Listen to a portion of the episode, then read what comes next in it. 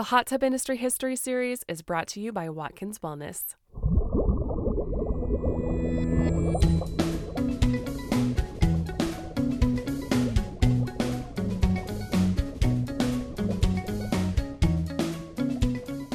This is the Spa Retailer Podcast, where we talk retail, business, and all things related to the hot tub industry. I'm your host, Megan Kendrick, owner of Spa Retailer Magazine.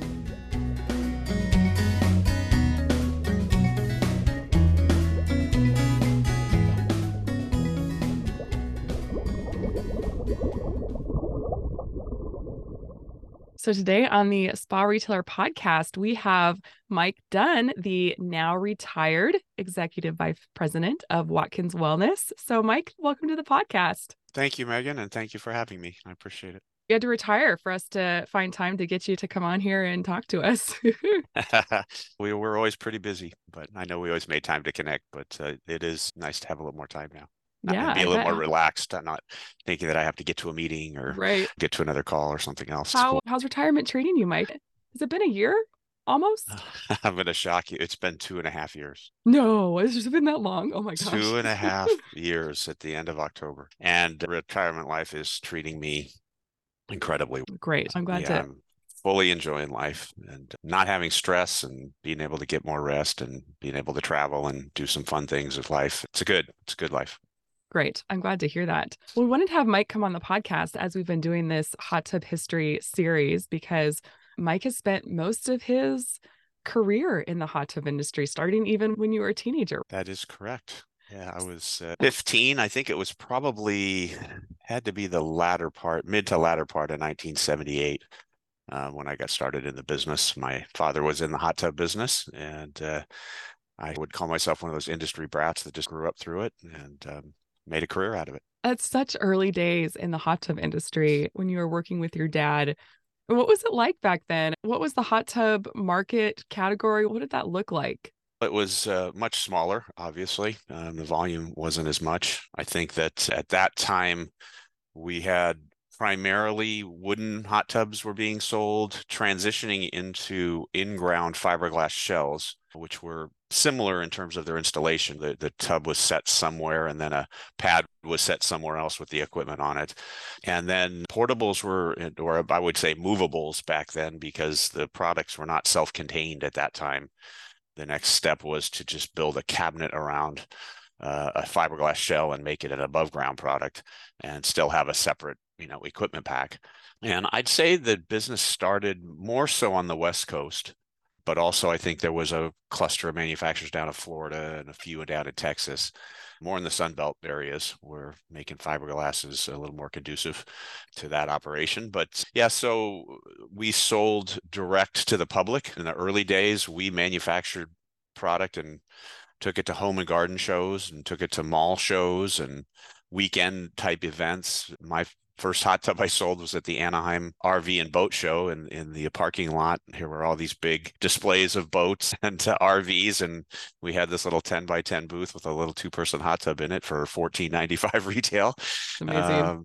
Yeah, so we just found events to get to, and then the dealer business started to develop too. Spas were being sold through dealers. There just weren't as many, so it was a completely different look and feel back then.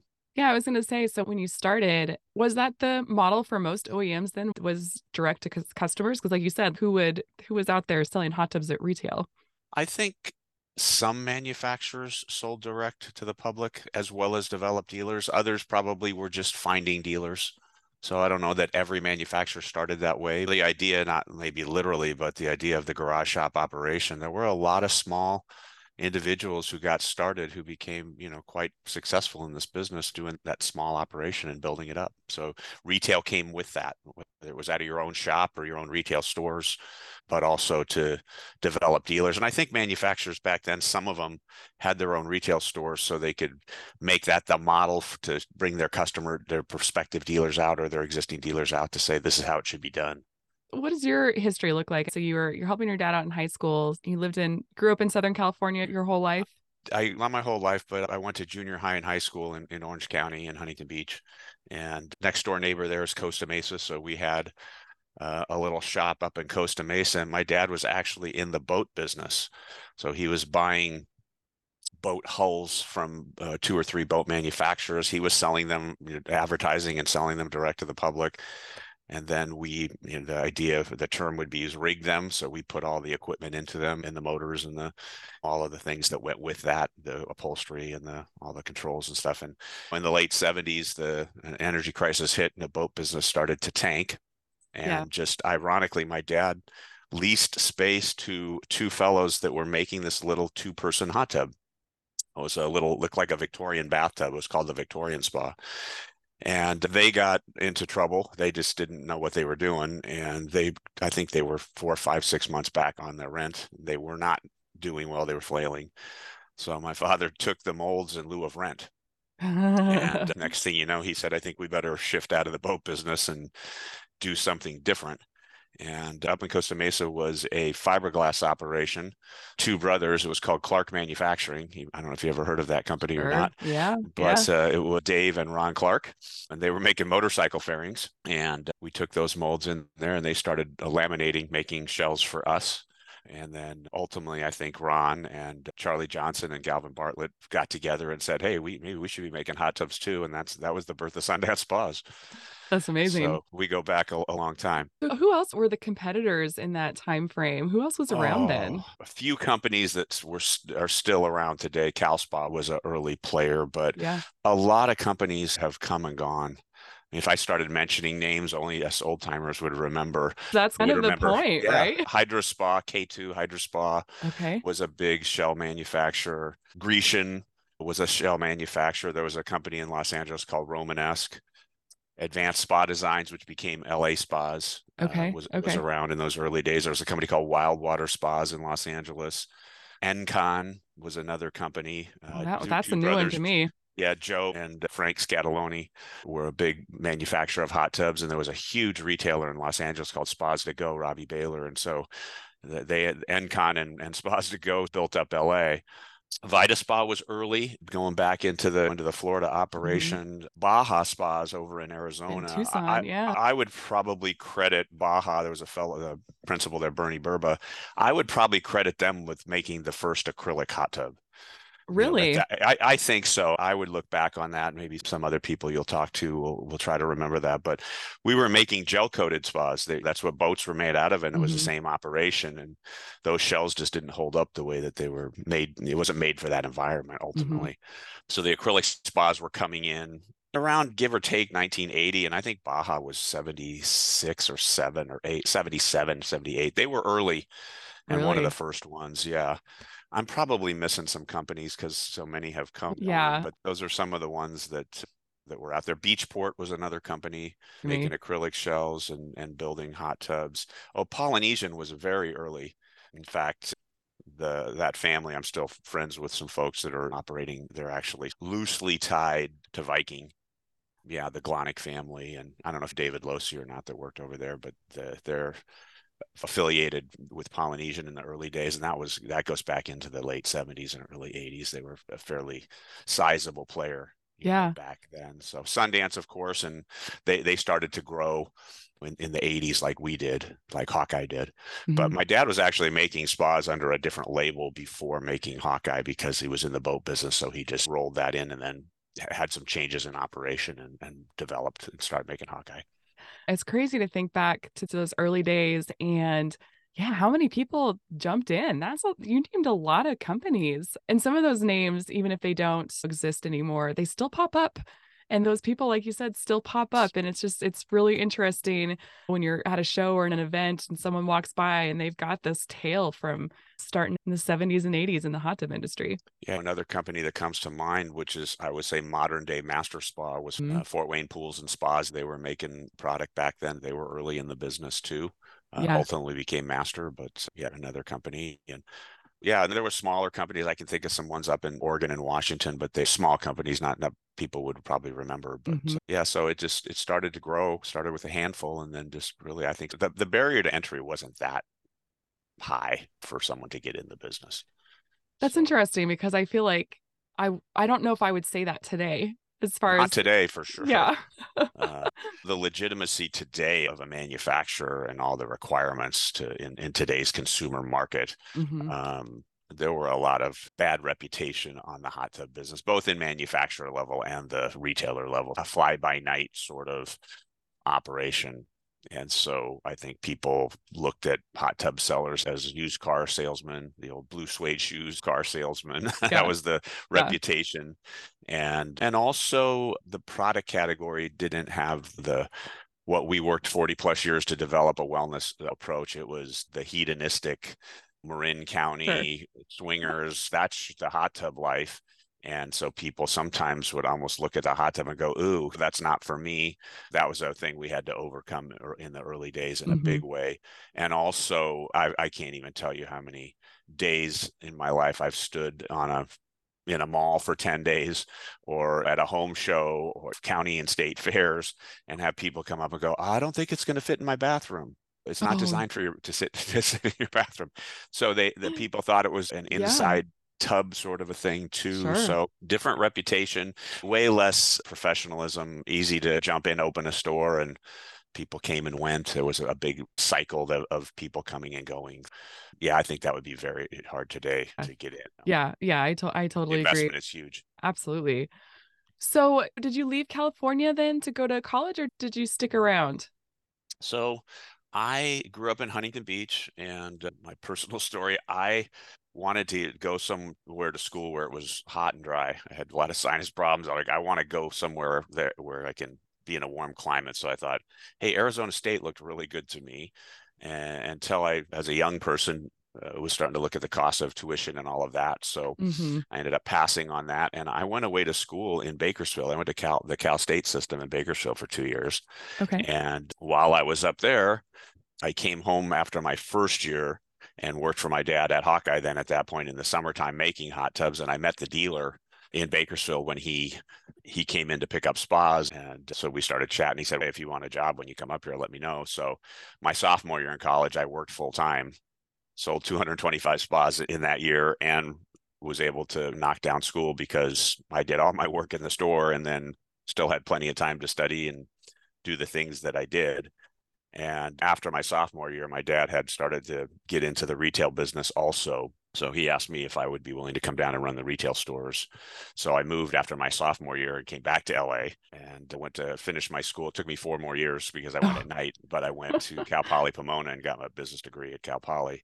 But I was working 40 to 50 hours a week and going to school at night, running retail stores, and did that for a year and a half. And then my dad called me up and said, hey, come out for lunch one day. So I did. And he said, how would you like to come out and work for the factory, be in the VP of sales and marketing and manage our dealer network? So I said, yeah, I can do that. So then I moved back out where the factory was in Corona and did that until I finished school. And that sort of got us into the late 80s. Yeah. And the company grew incredibly fast, too fast, actually.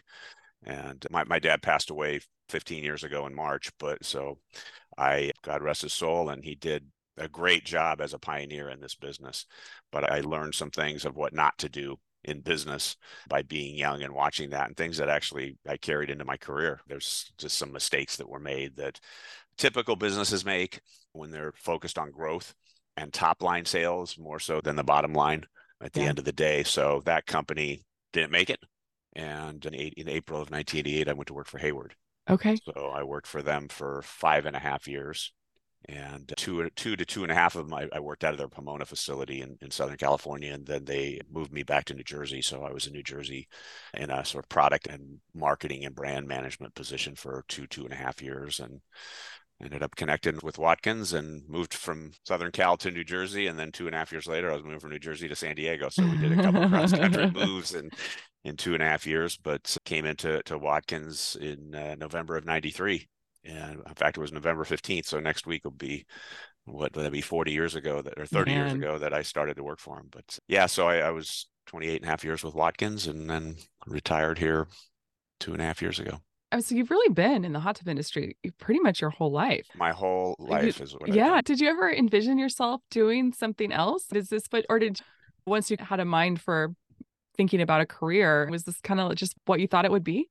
I think I didn't really think about what I would be doing industry-wise. I knew I wanted to do something in sales and marketing and ultimately get into management. For a long time, having watched my dad own his own company, I thought, I want to be an entrepreneur and own my own company.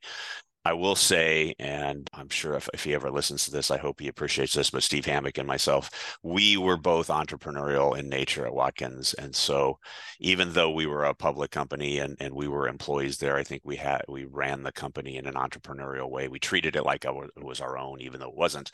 So I think that was the closest thing that I could say to fulfilling that.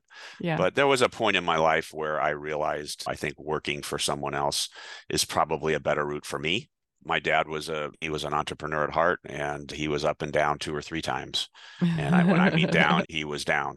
Yeah. And that takes a toll on a family, chasing that. Mm-hmm. And I think what I was able to garner from watching that experience and learning things about business, even if they were the wrong things, and I don't mean it to disparage him because I love him and he did an amazing thing to give us the opportunities he did, but you learn from watching. And so yeah. I think that helped me grow in a career. But I think when I got on with Hayward, I was starting to go down a different path. And Hayward was just a much larger company, and I learned a lot there. That they're a very professionally run company.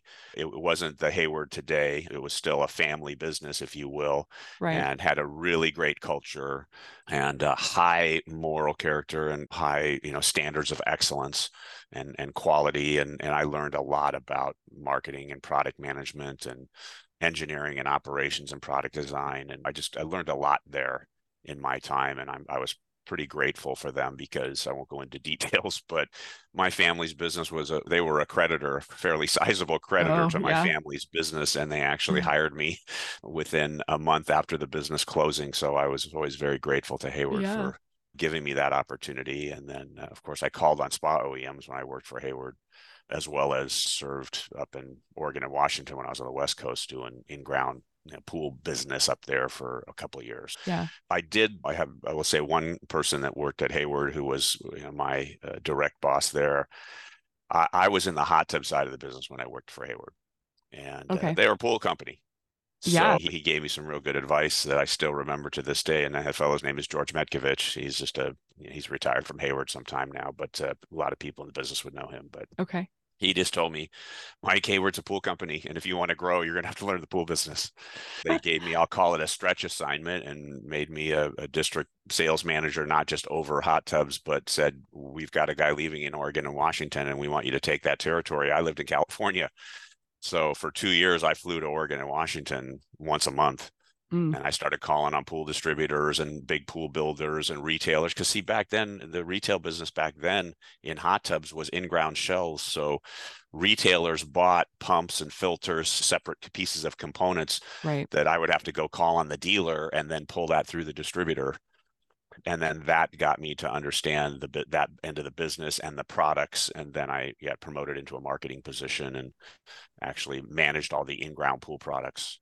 Pumps, filters, and all of the white goods, the filters and the skimmers, and then all the hot tub products too, because they were like, well, you're the hot tub guy, so you can do that on the side. So, but it was a fun time because I was working for a company with resources and professionalism and budgeting and costing and pricing and distribution strategy. And that's where I really learned a lot, and then came into Watkins with some skills that I think I had from the family business, but then also picked up at Hayward. But So what did Watkins look like when you showed up? Did you say, was it 93? I showed up at the end of 93, and Watkins was, gosh, I'm going to be careful how I say this. Watkins was a family. It was owned by Masco, but it felt like a small family business. Okay. And it was already owned by Masco in 93? It was. Yeah. Masco acquired Watkins in 1986. Wow. So they had owned Watkins for probably 7 years, but it was still being run like a family business. And that part was good, but it was this is what I was trying to figure out how to say this. It was a very flat organization. There was a president of the company, which was Jeff Watkins. And then we had 2 senior leaders, Steve Hammack and Ed McGarry. I don't know if you knew Ed or not, if you ever heard that name or not, but anyway, those 2 guys and Jeff were, I looked to be the senior team there. And then underneath either Ed or Steve were probably 13 or 14 department managers. So all of those people reported to one or the other. So it was very flat, if you will.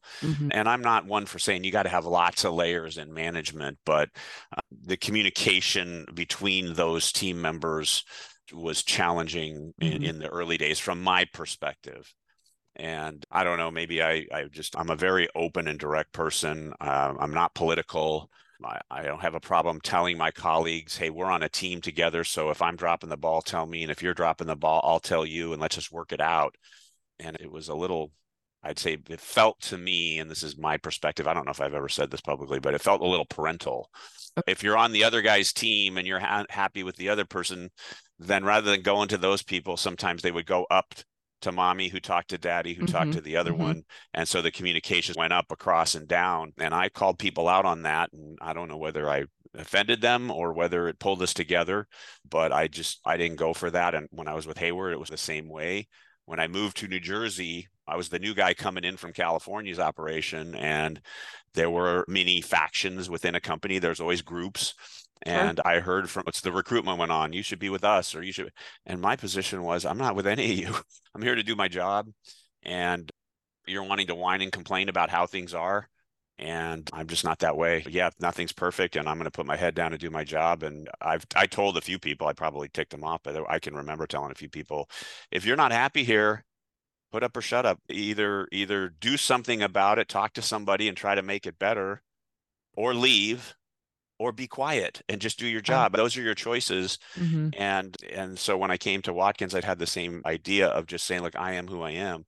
And I think probably I was hired, not for that per se, but to help bring some change to the organization. I know the same thing in the sales organization. We had, again, pretty flat organization. We had a national sales manager and a dozen reps all over the country. Yeah. And so now the company has, a VP of sales and a director of sales and 3 or 4 area managers, and then all the reps, big tree and layers, but it's required. And I can tell you, I came in as national sales manager for 2.5 years before I got promoted to VP of sales and marketing, and managing 12 or 13 reps in the whole United States. That's a big job in terms of stretch. Sure. So again, it was just a flatter organization and smaller in revenue, of course, still a decent sized business. I won't mention numbers, but a decent sized business, but smaller than Hayward for sure. But we set out on a course to build something, and I think methodically got after it. And then just changes occurred, and we did some restructuring in 1996. We reorganized, and Steve Hammack started to build a executive team of vice presidents. So we became disciplined with a VP of finance, VP of engineering, VP of sales and marketing, VP of ops, someone at the director level of customer service. So we had started to form that team and build an executive leadership team there, where in the past it was really a couple of people at that level and too much for them to even handle. And I think it professionalized the business to some degree.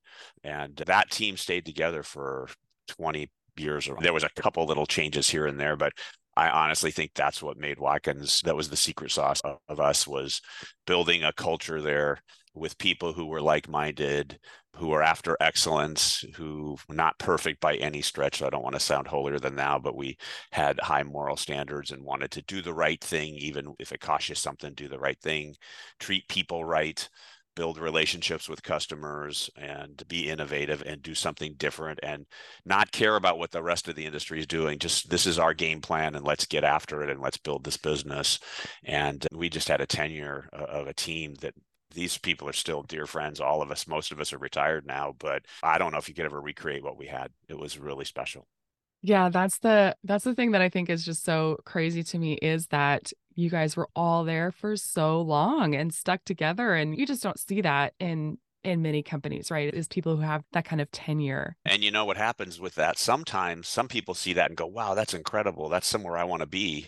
And other people sometimes can look at long tenure and say, oh, this company doesn't hold people accountable. People just stay here too long. And I think we're the former. But I think because of how we treated people, maybe at times we were guilty of being the latter. But in the grand scheme, no. I think we were more about, I think the right way to say this, and it's not a negative thing, it's actually a positive thing. But when you have a culture like we had, somehow people get drawn to it. You end up, you're not purposely trying to, you want fit in an organization, of course, but you're not trying to say, if they're not like us, we don't want to hire them.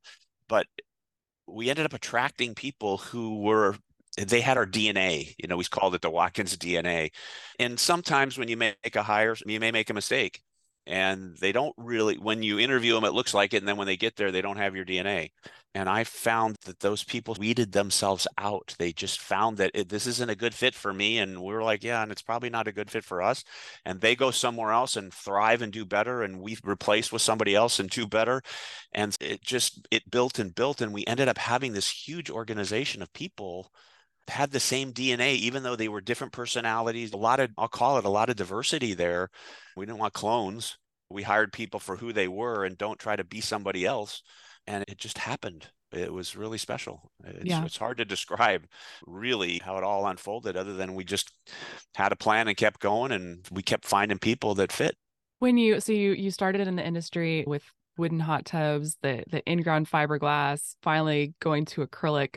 What do you see as some of the bigger product developments throughout the years? The things that stick out to you is, oh, that's where the industry changed.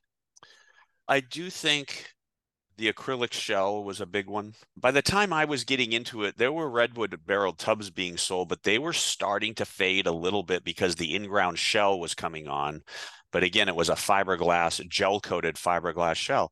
And the fiberglass shell with gel coat inherently had a longevity problem.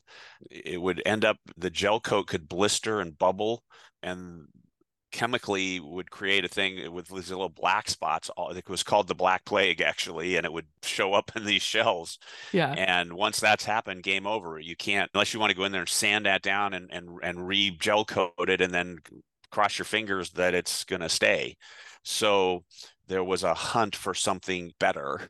And the acrylic shell definitely was a game changer in my view, but that started to raise the barrier to entry, because now you gotta, unless you're an assembler, you got to buy a vacuum former, and you've got to buy chopper guns, and you got to start making molds and doing there. That started to raise the cost of getting into the business. And in my dad's early days, I should have mentioned this, it just dawned on me, but back in the day too, there were a lot of assemblers that were quote unquote manufacturers. Like when my dad got started with Hawkeye, he was buying shells from Hydra Spa. He was buying shells from a company called Beachport, and he was buying shells from Cal Spa way back, not the previous owner of Cal Spa. And so we bought those shells, and then we jetted them the way we wanted to and put the equipment in the way. So we competed against those companies that were actually making their own portable spas, and we were using their shells, but our spas looked different. Our cabinet looked different and all of that. Yeah. Getting into the acrylic game, I think, was a game changer for the industry for sure. I think that the next, thing would be the self-contained nature of having the equipment under the cabinet. Yeah. And it sounds so silly today because they're all made that way. But I graduated from high school in January of my senior year. And for 9 months before I went away to college, I ran the spa shop for the plant for my dad. And I can still remember the day that we put that equipment under there. And we were just high-fiving each other. We figured out a way to fit all that stuff under there. And we weren't the first. There were people doing it, but not a lot. But we said, we got to find a way to make these things self-contained. And when we figured out how to stretch that out and design the shell and build a platform and put all the equipment under there. And in those days, the filters weren't topside. They were underneath too. Most people used, there was this little tiny Hayward filter. It was a little 25 square foot filter. And you had to put ball valves on it in order to clean the filter because it was under the level of the water. And that was a huge change for the hot tub business. Yeah. Oh, one other brand that comes to mind was Jericho. I don't know if I mentioned them or not. Oh. They were a huge player. Some of the people that maybe still around, they certainly would remember them back in the 80s. They were a very big acrylic manufacturer and built a quality product. But they had problems with their shells, as did many. Even this acrylic change was something you had to know what you were doing, because in the early days, they had what was called delamination. So if you didn't get that glass on there, then you'd get bubbles and blisters and shells and things like that. So acrylic was a winner, but you had to perfect how to make that. Sure. But I think the acrylic shell, going self-contained was a huge thing. The controls in my early days, they were all air controls. They mm-hmm. were push button, like how you turn on a garbage disposal now, and you have that little button that turns yep. on your garbage disposal. Yep. That's actually an air. That's what controlled hot tubs. My grandparents had a hot tub, and when we went over there, it was like a built-in thing, and we pushed yeah. those buttons. All my growing up, that's what it was. That's how they were. So the controls were down in the box. You basically had contactors and switching, and then those air switches that moved things on contactors to turn this on or turn that off, and no electricity up near the water. So that was a safety thing. Sure. And that was a thing that was there. And I think the advent of going to electronic controls started to up the mm-hmm. look and feel of hot tubs. Bringing on the low voltage controllers that went up on top was a big milestone for companies, and it forced innovation. And, yeah. And that was an issue too, because back in the day, I would say UL 1563 was a big thing for the hot tub business in the 80s, because people were making spas that were not UL approved. Mm. And they were probably safe, but they weren't UL. So companies that had UL approval, that was a huge market. Hey, we're UL approved and those guys aren't. There was a safety thing. Yeah. Even though the people that weren't UL, they said, we use all UL approved components. That yeah. was their selling message. Sure. Yeah, why not? But it forced people to get UL. And that sort of became a standard. And now I don't even think it gets talked about, but we know mm-hmm. the products. There were some products that were made that weren't maybe as safe as they should be. So I think that was a big thing. And then I'll start talking about feature proliferation then. And I don't know if some of this was good for the industry or not. And by the way, the electronic controls, albeit neat and cool, and we'd have to have them today. Yeah. Back in the day, those simple air switches and simple contactors we had, yeah. they were way more reliable than circuit boards and all the stuff. You see that in cars and that in your washers mm-hmm. and dryers and all of that kind of stuff. And the same with hot tubs. I don't think people would want to buy a hot tub today with an air switch, a little plunger type thing. Yeah, probably not. Compared to what's out there. Yeah. But then the advent of jetting, more and more jets, and the moving jet.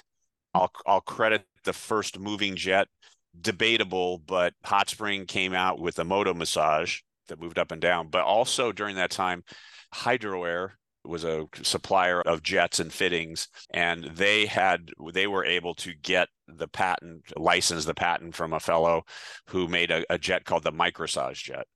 Okay. And so that Microsage was a spinner jet. And up until then, every jet was either just an eyeball that you could move around, or right. some of the early designs on jets, you could take the nozzle and turn it and adjust it, which was a big, thing for the jet suppliers. But that spinner jet changed the nature of selling hot tubs too. And Watkins Moto, I think I don't know who, probably people would debate which one came first, but it doesn't matter. They both came along.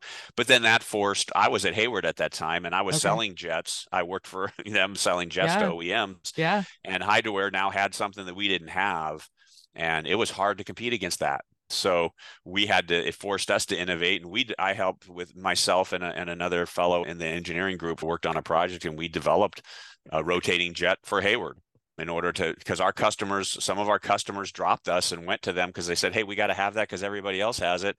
But if you have it, then we'll come back to you. So that's how the business works, and innovation forces innovation. And I think all that for hydro massage and all of that stuff is good. Now there's bazillions of jets and various manufacturers and rotaries and adjustables and different ways to see it. So that was big. I think a lot more on the top side filtration was a big change too, because people had to redesign their shells it just wasn't consumer friendly to have to get a screwdriver and take the door off and then turn two ball valves and unfilter. And then when you do a bunch of water splashes, that's just how it was in the early days, and nobody knew any better, making it a little easier, more consumer friendly for people to be able to, maintain their spas and pull the filters out. People aren't good at cleaning their filters as it is. I can't imagine having to unscrew things. Those filters never got changed. Then what happened was you'd have a service call because my heater's not working. Yeah, and your heater's right? not working is the flow switch won't open. And the reason the flow switch won't open is because your filter's dirty. Yeah. And believe it or not, even to this day, if you called Watkins or Jacuzzi or Master or any Bullfrog, they probably all their customer service people say, we get calls all the time, my heater's not working. Yeah, remove your filter for just a second, would you? Oh, the heater's working now. It's filters. Yes, it's like the first thing that seems to go wrong. Yeah. So I think some of those things made the product more appealing to consumers. I think Watkins' philosophy and my own was maybe that sort of went a little too far with some of the fancy nature of having 80 or 100 jets in a hot tub and all these electronic controllers, and then lighting came, and then LED lighting came. Yeah, I think there were TVs in hot tubs too. Man. Oh, there was TVs, and I think that sort of was short-lived. Our position was, and we ended up offering one, but it was a retrofit type. You can add it on if you want to, but the whole idea of a hot tub is to disconnect. Why do you need to get in there and watch TV? One big change that I think we're proud of from my Watkins days is the synthetic cabinet. And that was a big game changer too. And I think we came out with our first cabinet in 1995 was our first entree with a synthetic cabinet. And now you almost can't find a hot tub without wood on it. And insulation was another thing, fully foaming hot tubs. And improving the installation was a big game changer. The hard cover, putting a better, in my day, and we put on top of the water just a little 1/4-inch thermo blanket, just a little teeny blanket that sat on the water. And then we put a soft cover over the top that just was a drawstring to keep dirt and debris out. Mm-hmm. So that little thermal blanket, it worked okay, but it wasn't as good as what today, these 3.5 to 4-inch thick covers that are on top. So the insulation and the covers were big things too, because that made the energy cost less. And then some people started testing, like our spas only run so much energy. And back in the day, I think spas could cost people between $50 and $100 a month because they were just poorly. In the early days, we made hot tubs with just a teeny bit of foam on the back of the shell, plumbed it up and put the cabinet on, and we sold it that way.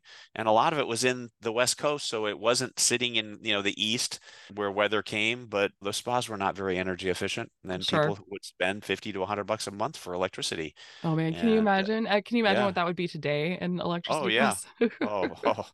And where I came from in San Diego, oh my gosh, the cost of electricity, that might be one of the highest costs of electricity in the country. So yeah, making things energy efficient. The circ pump was another thing. Some of these things I'm not trying to say because I'm biased because I was with Watkins, but Watkins was an innovator. They brought, I could probably name 5, 6, 7 things that Watkins brought to the table that became industry standard, but the circ pump, it was an important one for that energy thing too, because now you're running a 40-watt, like a light bulb every day, as opposed to your jet pumps turning on and off all the time, not to mention that the pumps last longer, but they don't draw as much electricity. So that became industry standard. So a lot of things just changed that made the product more reliable, more efficient, and more marketable, of course. And then you can debate the more marketable if some people have gone over the top. But if they choose to compete that way, God bless them. Let them do what they want. That's totally fine. So makes it interesting. Yeah, absolutely. So when I started in the industry, I started in 2008. Perfect time to join the industry. Oh gosh, tell me about it, right? People talk about the heyday of the industry and I'm like, when was that? Yeah, it was probably tough if you were trying to sell advertising in 2008 and 2009 was probably a tough Fortunately, thing to do. That wasn't my job at that time, fortunately. Yeah, that would not have been, was not fun. But that was in the middle of the whole Virginia Graham Baker kerfuffle. That was, I'm not sure I really...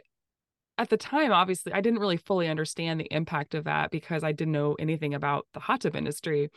But that too was a big bad timing and a big deal for hot tubs to get swept up in all of that. Yes, it was.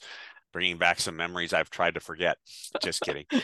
I have to attribute this quote to Steve Hammack, but we were the dolphin caught in the tuna net, if you will. The tuna net, so to speak, was the in-ground pool business, both residential and more so commercial. Yeah. And I do think that the VGB Act probably made sense on the pool side. There were a lot of commercial pools, you name it, where a commercial pool is installed anywhere where kids can swim and whatnot. That was a risk, actually, and probably needed to happen. I say in retrospect, at the time, we always grumble about regulation, but the hot tub business wasn't the same. And we had a standard with UL 1563, and we had covers that were worked right, and we had separation between our filters, and we'd never had drownings in hot tubs. The portable hot tub. Now, I would still say the commercial hot tubs, they also, you go to a hotel, they too were probably susceptible to VGB. Yeah. And all of that was appropriate, but the portable hot tub business, we had no business being caught up in that. And I would say that had to have cost component suppliers, the people that injection mold those fittings, millions of dollars to change. It cost us, if you add up all the manufacturers too, millions. I'm just going to say millions and millions of dollars were put on the hot tub business unnecessarily, quite frankly. At a time where, you know, sales were low. Sales were down 65% as an industry in 08, 09. So yeah, it was not a great time. And of course, cost us all a lot of money and distraction when we were trying to keep the businesses moving the best that we could. And that, I don't know if we should get into that, but that caused a bunch of challenges for the trade associations and things like that. People that were on the different associations, boards and things. There was pool and there was manufacturers and there was hot tub, all of that stuff through the trade association. But that sort of burst. That was the last straw, if you will, for an individual who came to us at Watkins and said, would you like to help start this thing? And we did. And that was the birth of the IHTA. Right. And I have no hard feelings. Again, looking back at the previous association leadership and all that, they should have done better for us, but they didn't. And it is what it is. But it ended up turning into sometimes bad things create something that in the long run, I think the IHTA has been terrific for the industry, but it was birthed out of adversity, out of something that said enough is enough. And we're more than a pool business. We're pools and hot tubs. And we didn't feel hot tubs had a seat at the table the way it should be. Mm-hmm. And that came to light. And we said, we're in, and we stayed in the other association too, but we helped support this other one. And long-term, this other one sort of became the one for the whole industry, is back with the big association. That is there's some bright people trying to keep things moving there for the industry, but those were some tough days too, because then there was political battles going on between why are you doing this and the different associations and all that. And the VGB was the main reason. Just it was enough already. Yeah. And it's really hard to imagine anything like that catching the hot tub industry by surprise at this point, because now through the IHTA, they have all of those stopgaps in place to make sure that everything is being watched. And Watkins brought that to the IHTA because our parent company had resources and monitoring, because they monitor other industries. And so we reached out to them and said, we can monitor your industry. And there's some people that work behind the scenes in this business that most people don't even know that really watch the regulatory thing. And Nathan at Master Spas, he needs a shout out for what he does over all this time. Mike McCaig, who worked at Watkins, same thing. JT, who I think is with Beachcomber right now, but he was with Coast at one time. Yeah. And honestly, of all of them, I would say Cindy McGray at Spa Manufacturers, I think she would sit on her couch probably and read hundreds and hundreds of alerts, finding the one that says, we better address this, and manage this group and oversaw this group of the people that I mentioned, and then company engineers and other folks. Yeah, it would be, I'd be hard pressed to say that something's going to get blown, a fastball is going to get blown by the IHTA at this point. And all that came because of VGB. A bad thing created something that was long-term good for the industry, but a challenge to build, but over time turned into something that's good. Yeah. And so needed. And I feel like everyone should sit in an IHTA meeting at some point and hear all the things that are discussed, because it will blow your mind. All of the details that go into all of this stuff and all these workings behind the scenes that you don't realize it until it impacts you personally. And so it's just, I feel like everybody in the industry should sit in those meetings at least once, just to get an idea of what is happening behind the scenes to keep our industry rolling at the pace that we want it to. You mentioned that when it affects you, and I don't know if it's okay for me to make a shameless plug for the IHTA and the PHTA, but not enough dealers are members. And when I was retiring, I was involved in putting together a campaign to help put something together so that the IHTA could benefit a little more by getting their members and getting hot tub dealers to become members for, I don't know, at the time, I don't know what it is now. It was around $600 a year or something like that. Yeah. But if 1,000 dealers would join and you have $600,000, you really have a pool to work with to do the right things to help the industry. And it's just my general impression and experience that sometimes dealers go, yeah, I don't really see what it does for me until they've got someone saying, oh, you should have had a bonding grid in your concrete patio. So now that person has to jackhammer their concrete out to make a new patio. And now they lost their hot tub sale.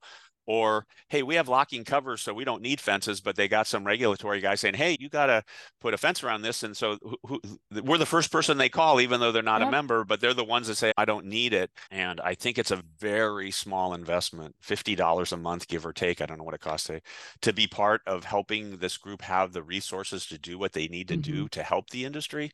I probably will just continue forever to sing that praise and say, dealers should join IHTA, period, to help their association have the resources to do what they need to protect them, because that's what they're trying to do, because that's who you call when you're in trouble. Goes wrong. Yeah, exactly. Yeah. Thanks for letting me share that. I'm still passionate about it because I think the industry needs that. Yeah. I think you spent a lot of years working with the IHTA and working to those ends. So you were still at Watkins in part of the pandemic craze. And as someone who has been in the industry since, I will say, close to the beginning, what did that feel like to you as someone who's been in the industry for so long? Was it like a culmination of all of your hard work, or did it feel like a disaster? Neither. I'm going to use words that younger people used. Crazy, insane. It was just hard to even wrap your brain around what it was like. Yeah. Yes. I don't know if I want to use the word disaster. I think Steve and I for sure had to think about, we were in California. Okay. Not every state had this requirement. We had to shut our factories down. We had a factory in Mexico that had to shut down. Yeah. So the thought of actually shutting a manufacturing plant down and then wondering, when are we actually going to be able to reopen again? Yeah. That was hard to get to figure out what we're going to do in that moment. And I think both of us felt that we probably were able to open sooner than we ever. If you would have looked back on it, do you think we'd have been able to reopen by that time? We both would have said, no way. Right. So a little bit of effort put forth to be able to figure out how to get back in business. So that's one thing. But then two, the explosion of demand, I don't think we could have seen coming. It could have gone either way. Right. We could have said, oh my gosh, we're out of business, and 50% of the dealers in America are going to go out because no one's going to be buying hot tubs, and what's going to happen? This could be worse than 2008 or 09. That's one thought. And for 6 weeks or so, we were in the sort of 6-8 weeks, you're in the doldrums, just sitting there in a ship and no wind. But then all of a sudden, it just turned on. And what a lucky break for us. So I don't want to say we capitalized off the pandemic and all these other people got hurt and we don't care. All these businesses that got hurt by pandemic, man, I feel for them. But thank God we weren't in the travel industry or the hospitality industry. Right. Some of the things that the entertainment industry, we were something that affected the home, and people were locked down in homes, shuttering in place. And all of a sudden demand grew. And I can tell you that in all my years of this business, if you would have said, what's your wildest dream for demand? COVID far exceeded even what we could have, us that have been in a long time. If the industry ever got to this size, wow, it would be just mind blow us. Yeah. COVID just ran away from that.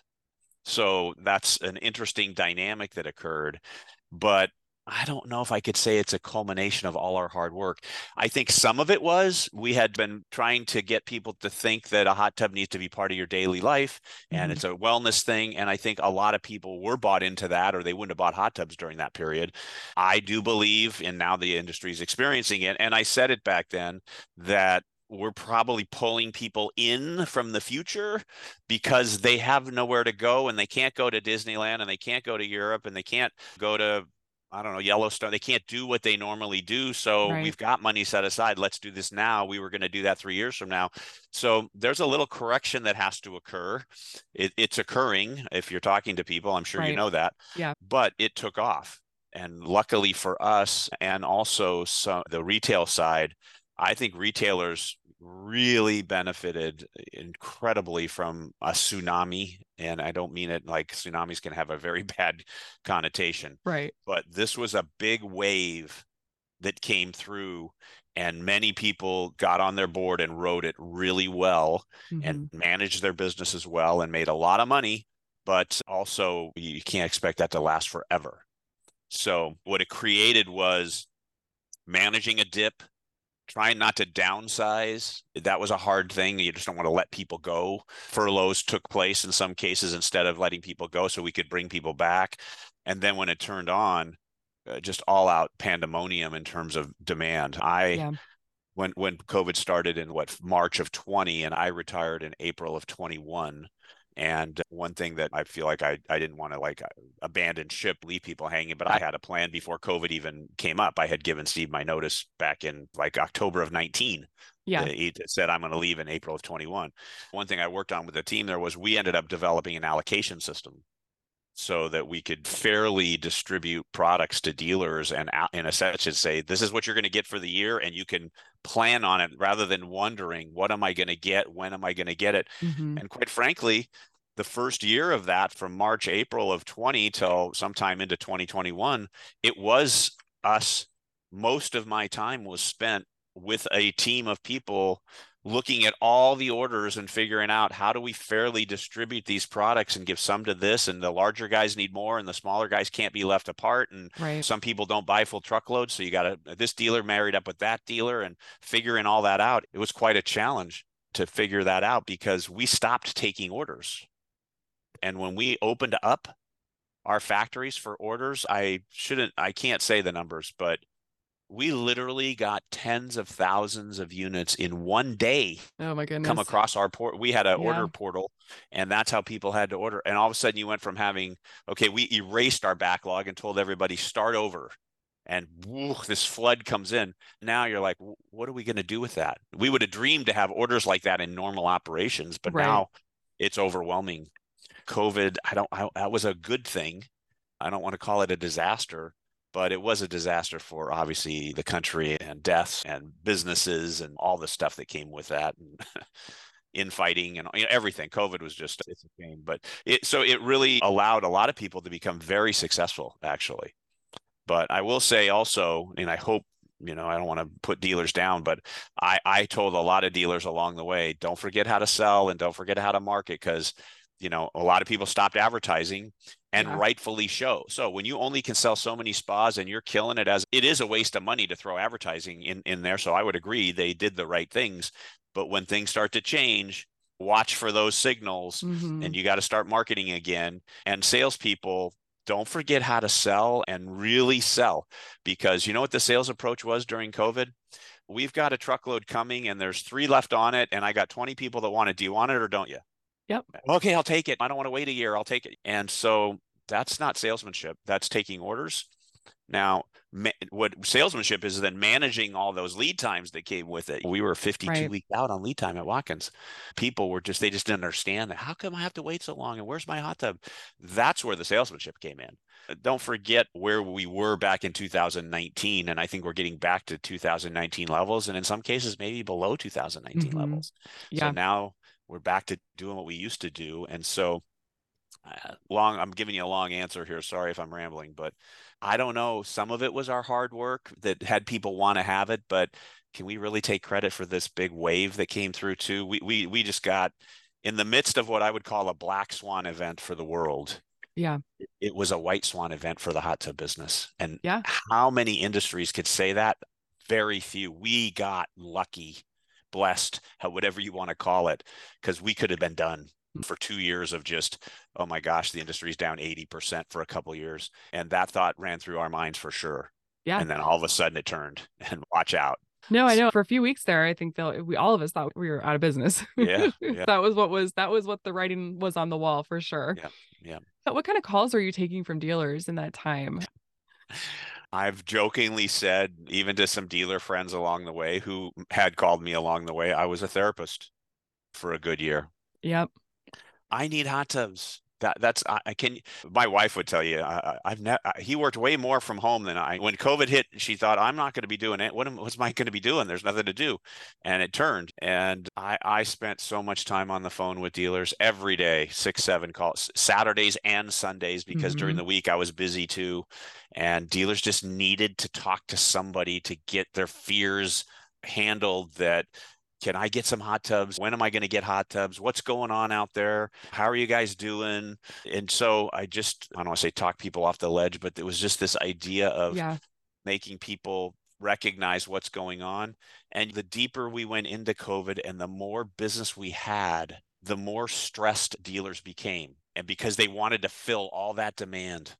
And I don't fault them for that. I get it. If I was on their side, I know what they're trying to do. But in some cases, I had to tell people it was FOMO. It was this fear of missing out. And I'm making up numbers, but if a dealer sold 300 spas a year, all of a sudden they were selling 600, and they were calling me because they couldn't get 615. Or 650. And I had to say, in your wildest dreams, did you think you'd be doing? No.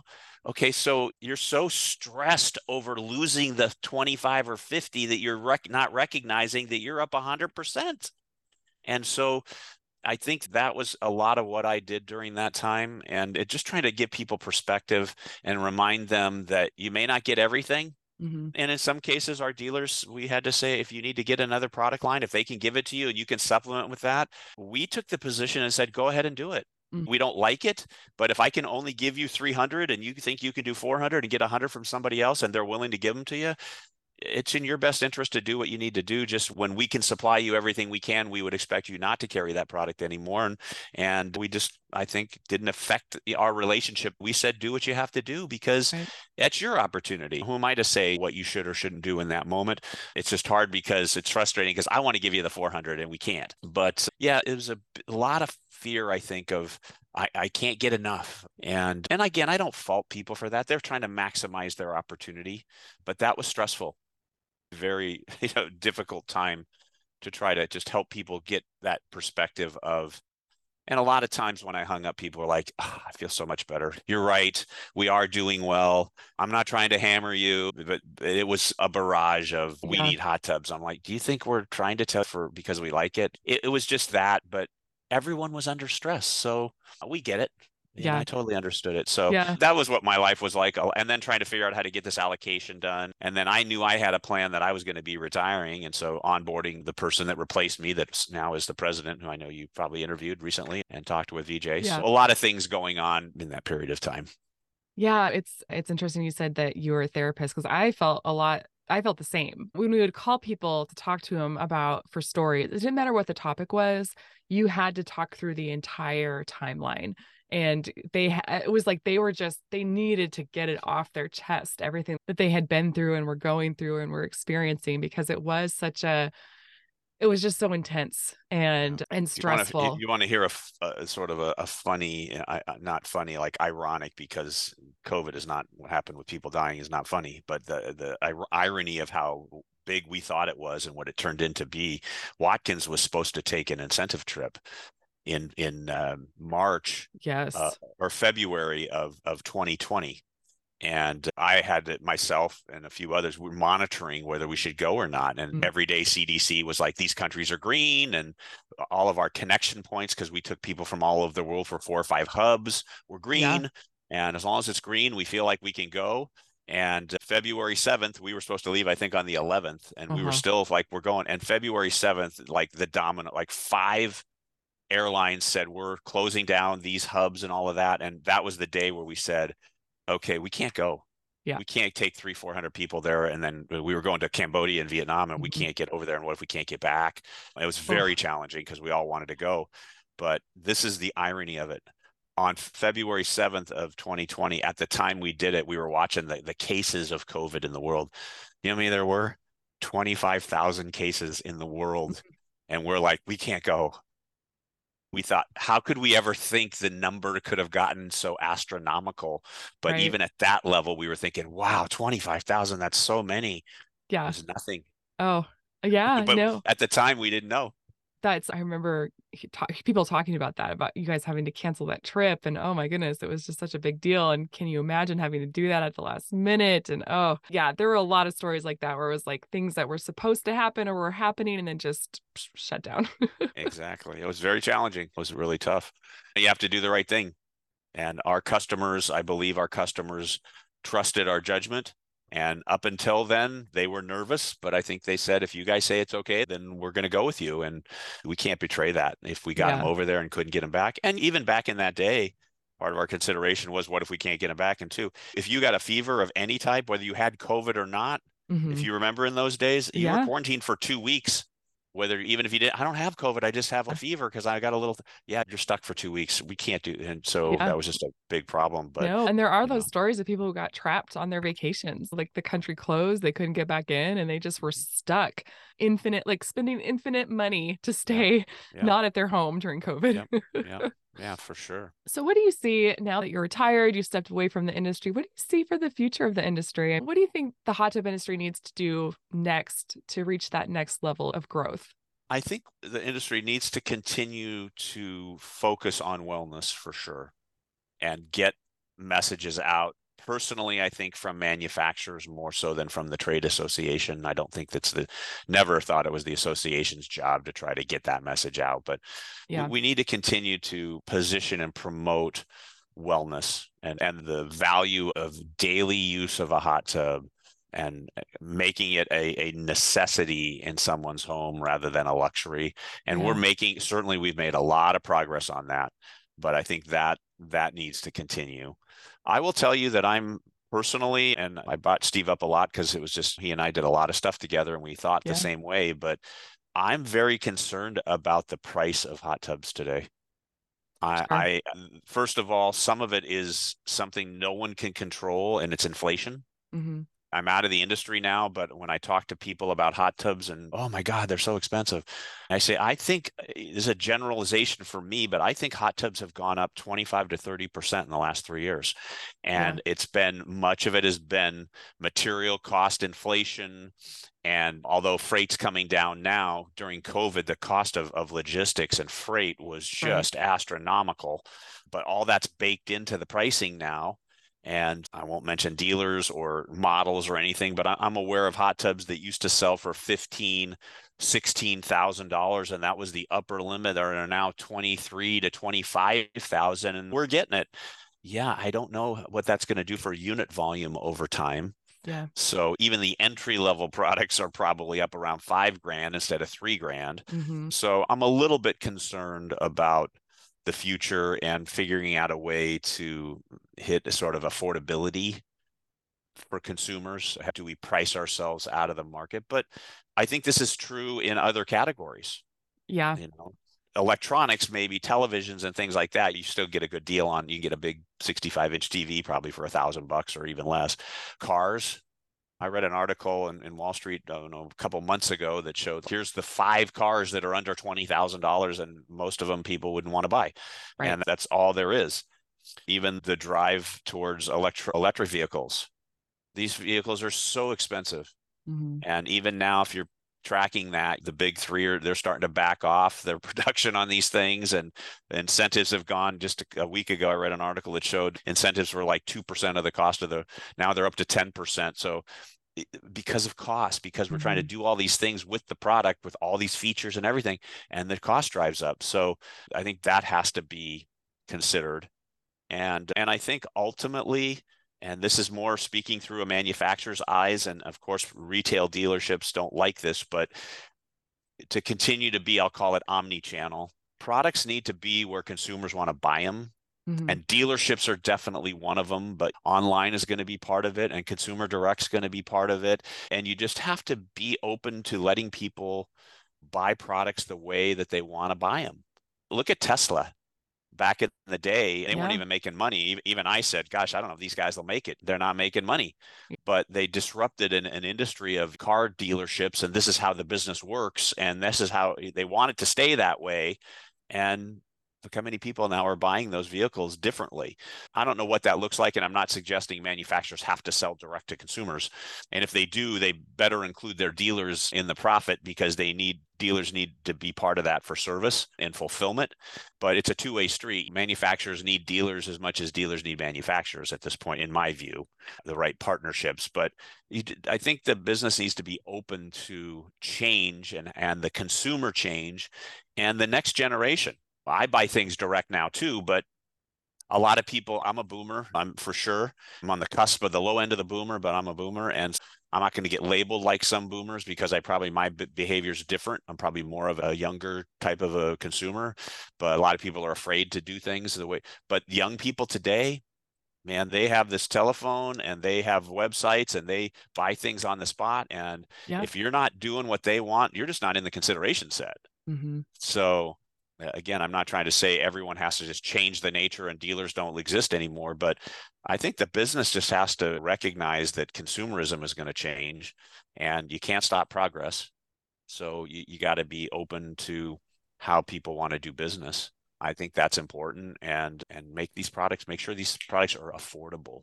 Yeah, I think the pandemic kind of catapulted some of those consumer changes and made our industry adjust to them a little faster than we maybe would have otherwise. Like, I agree. It was probably a pain at the time for a lot of us, but in the end, probably very helpful to have that infrastructure in place going forward. Yeah.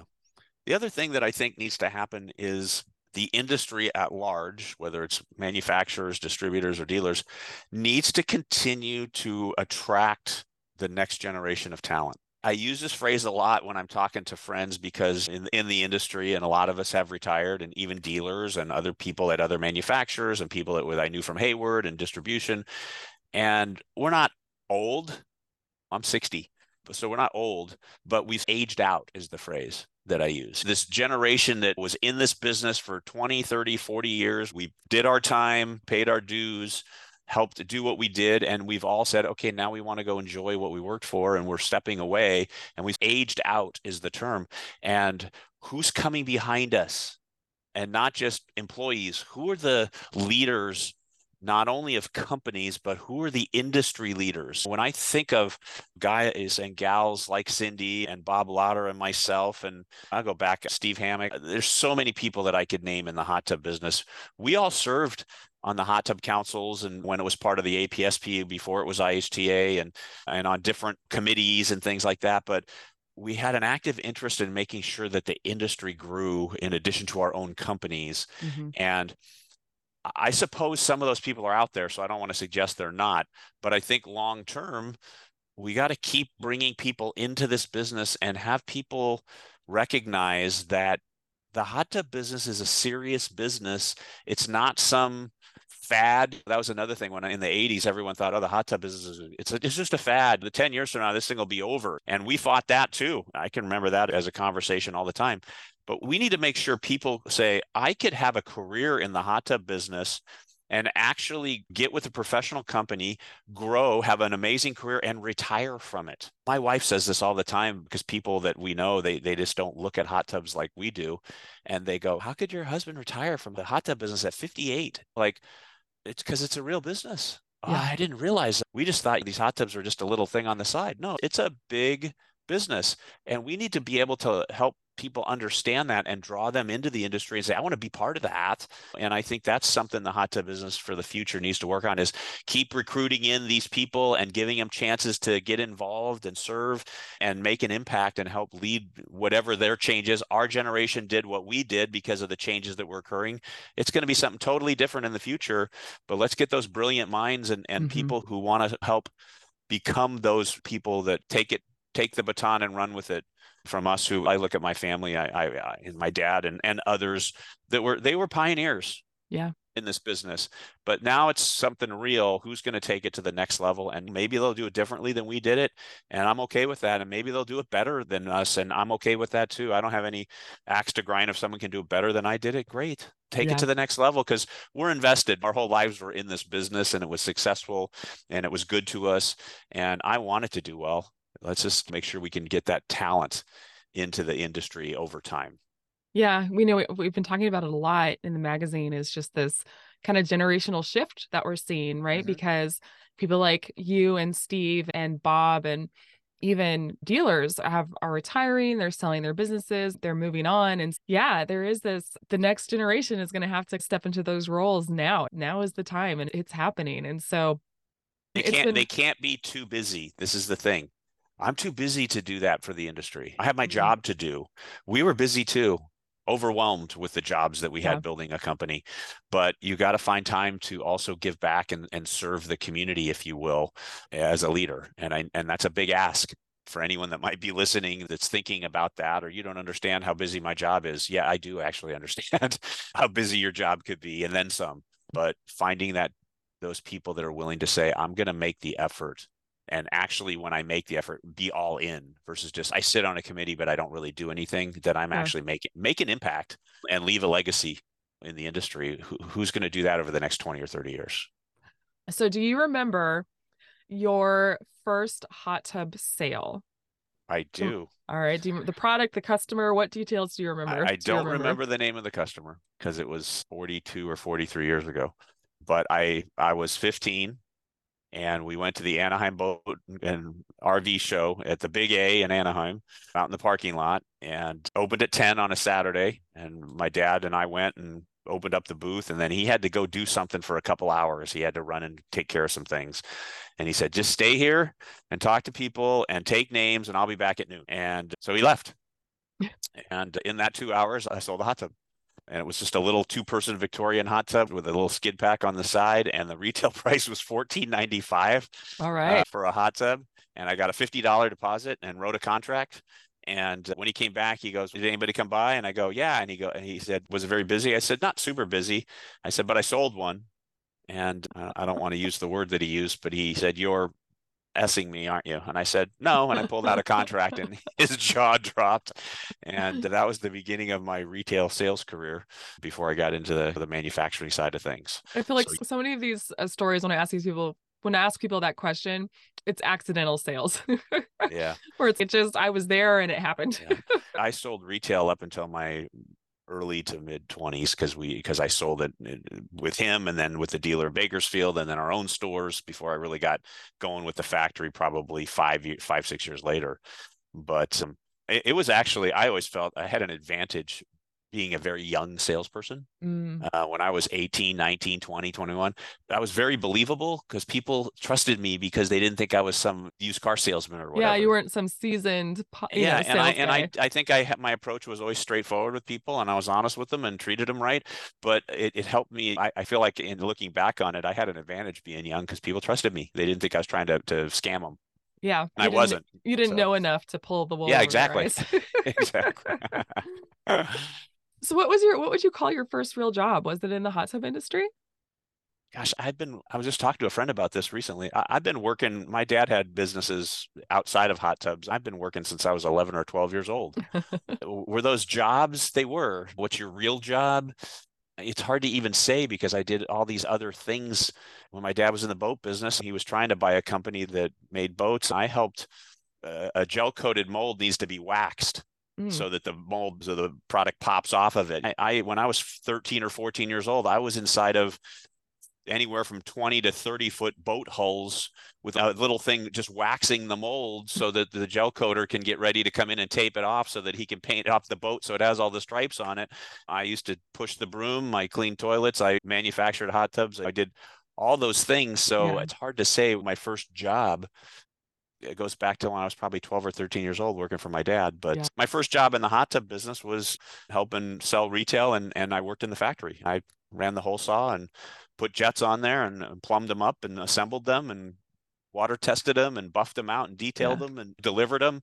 In high school, I drove a truck for my dad a lot of times on Friday nights, overnight to Phoenix or to Nevada or up to the Bay Area, delivering 10 or 15 hot tubs. I'd get a buddy to go with me and we'd go overnight and deliver them Saturday morning and come back Saturday night within 500 miles. We would do that and other manufacturers. That's how I knew we had friendly relationships.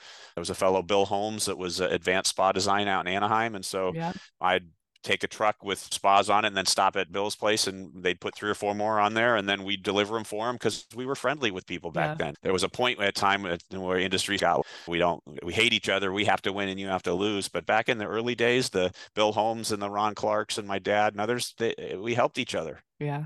So yeah, I did that, but that was a little bit later. But yeah, I don't know. My first real job was probably working in the hot tub business, doing retail and assembly. Yeah. So people don't like to think about this, but do you remember what you would say was your biggest flop in your job? Something that just really did not go the way that you had intended? Probably trying to help, I would say this, probably trying to help my family's business come out of a Chapter 11. Okay. My dad's Hawkeye business filed Chapter 11 in April of 87, 5 days before my wedding. Oh, no. And that was my job too there. So we didn't know what our future was going to be. Yeah. But we worked really hard for a year to try to pull it out. Mm-hmm. And I think I was too young and naive to know that it wasn't going to happen, but we tried.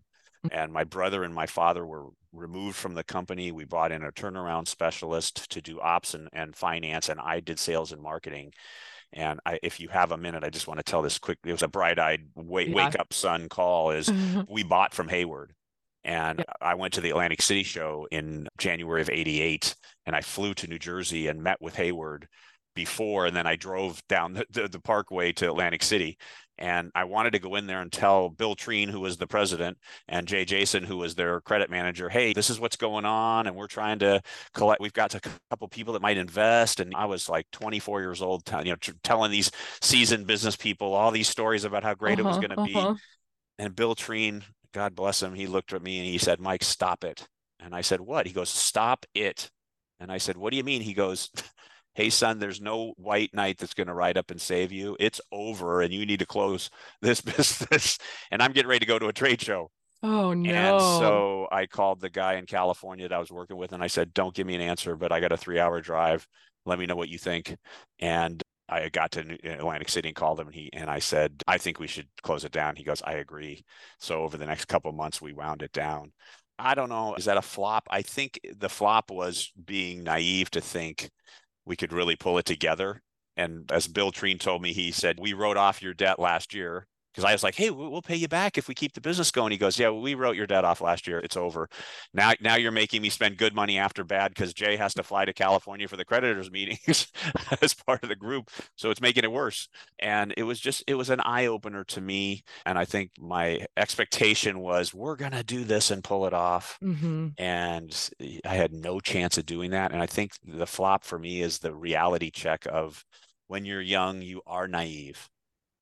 And young people don't want to hear that, but you have to have experiences to get there. And it doesn't mean you're not smart or that you're not doing a good job, but it woke me up to recognize that I don't know everything.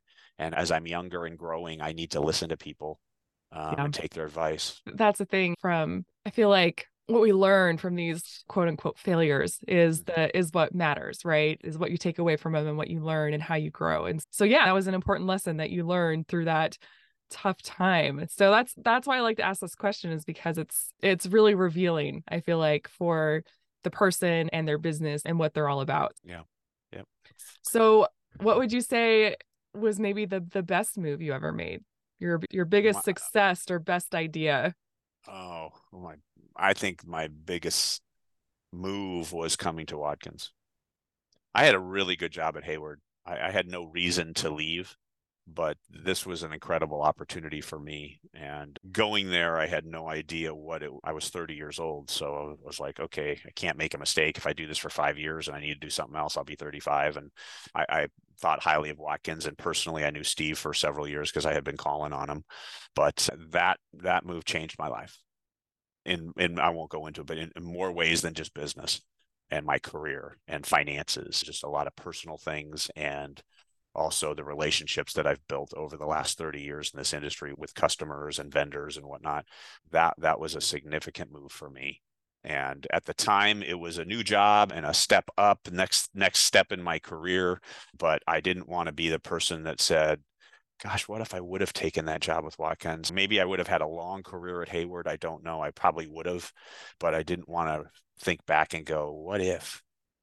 And I think that was a big move for me to overcome the fear of leaving something that you have that's good and balancing the what if I didn't, and then always wondering and possibly regretting, did I not make that right move?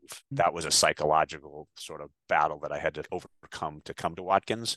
And it was the right decision, obviously, after 28 and a half years there. It's weird to think about, because we do stuff on the pool side as well. It's weird to think about if I was talking to you from Hayward and not from Watkins, but that might have been a possibility. Yeah, it could have. Yeah, absolutely could have. So do you have a favorite book, TV show, movie, podcast, something that you turn to either for entertainment or to relax or even just to learn and grow? I'm going to introduce something that I don't know if it's okay to do or not, but it's spiritual. But that's fine. The number of people who have named the Bible are as I have a favorite high book on this podcast. Yes, I have a favorite book, and it is the Bible. And I've been reading it for almost 30 years, and it guided me in my career. I used the wisdom and the understanding of things that apply in decision making and how to treat people. Even though I failed at times to live up to that, I would then acknowledge it and try to tell people when I was wrong. But I do read some books, but that I read that book every day, and I have for 30 years, and it has guided me in all aspects of my life. And I can tell you there were so many decisions I've had to make in my business career at Watkins, and that book guided me more than anybody will ever know. Yeah, I have to agree. The days where I don't get my little Bible study in the morning, I can tell that my anxiety is a little higher that day than the other days. I'm a different person if I don't do that. Yeah. But then seeking wisdom when you have to make tough decisions, when you're going through recession periods and you're going through COVID periods and you're going through acquisitions and you're trying to decide what should we do, and maybe you have to lay people off or you're hiring somebody new, and I'm seeking wisdom from above to feel like I'm getting some sort of confirmation and managing difficult situations and how am I going to handle this, and trying to find the equitable way to make all parties feel like they've been respected and heard. It's just a game changer for me. It was when it was introduced to me. And that's something that I was talking about earlier that changed my life before I came to Watkins and after Watkins, not for a podcast, but maybe some other time I'll share with you off the podcast. But my life changed dramatically at Watkins. I became a different person, and it guided me in my career. So that's the book I rely on every day. Doesn't mean there aren't other good books out there, but yeah. Well, it's a good one. Mike, thank you so much for coming on the podcast today. I really appreciate it. And you're retired. You're not required to do any of these things anymore. But I do feel like this has been a long time coming. So thank you. Thank you for coming on with us today and talking about the hot tub industry. You're more than welcome. And I appreciate you asking. And even though I'm not working, I love doing this kind of stuff. It's fun. It's fun to reminisce and talk about the good old days and how things were. But I think the good days are still better days ahead for sure for this industry. And I do appreciate what you're doing with Spa Retailer. And I do listen to some of your podcasts, and I don't get to all of them, but I do appreciate what you guys do to represent specifically the hot tub business through Spa Retailer. It's awesome. I think you do a good work. Thank you. Thank you for saying that.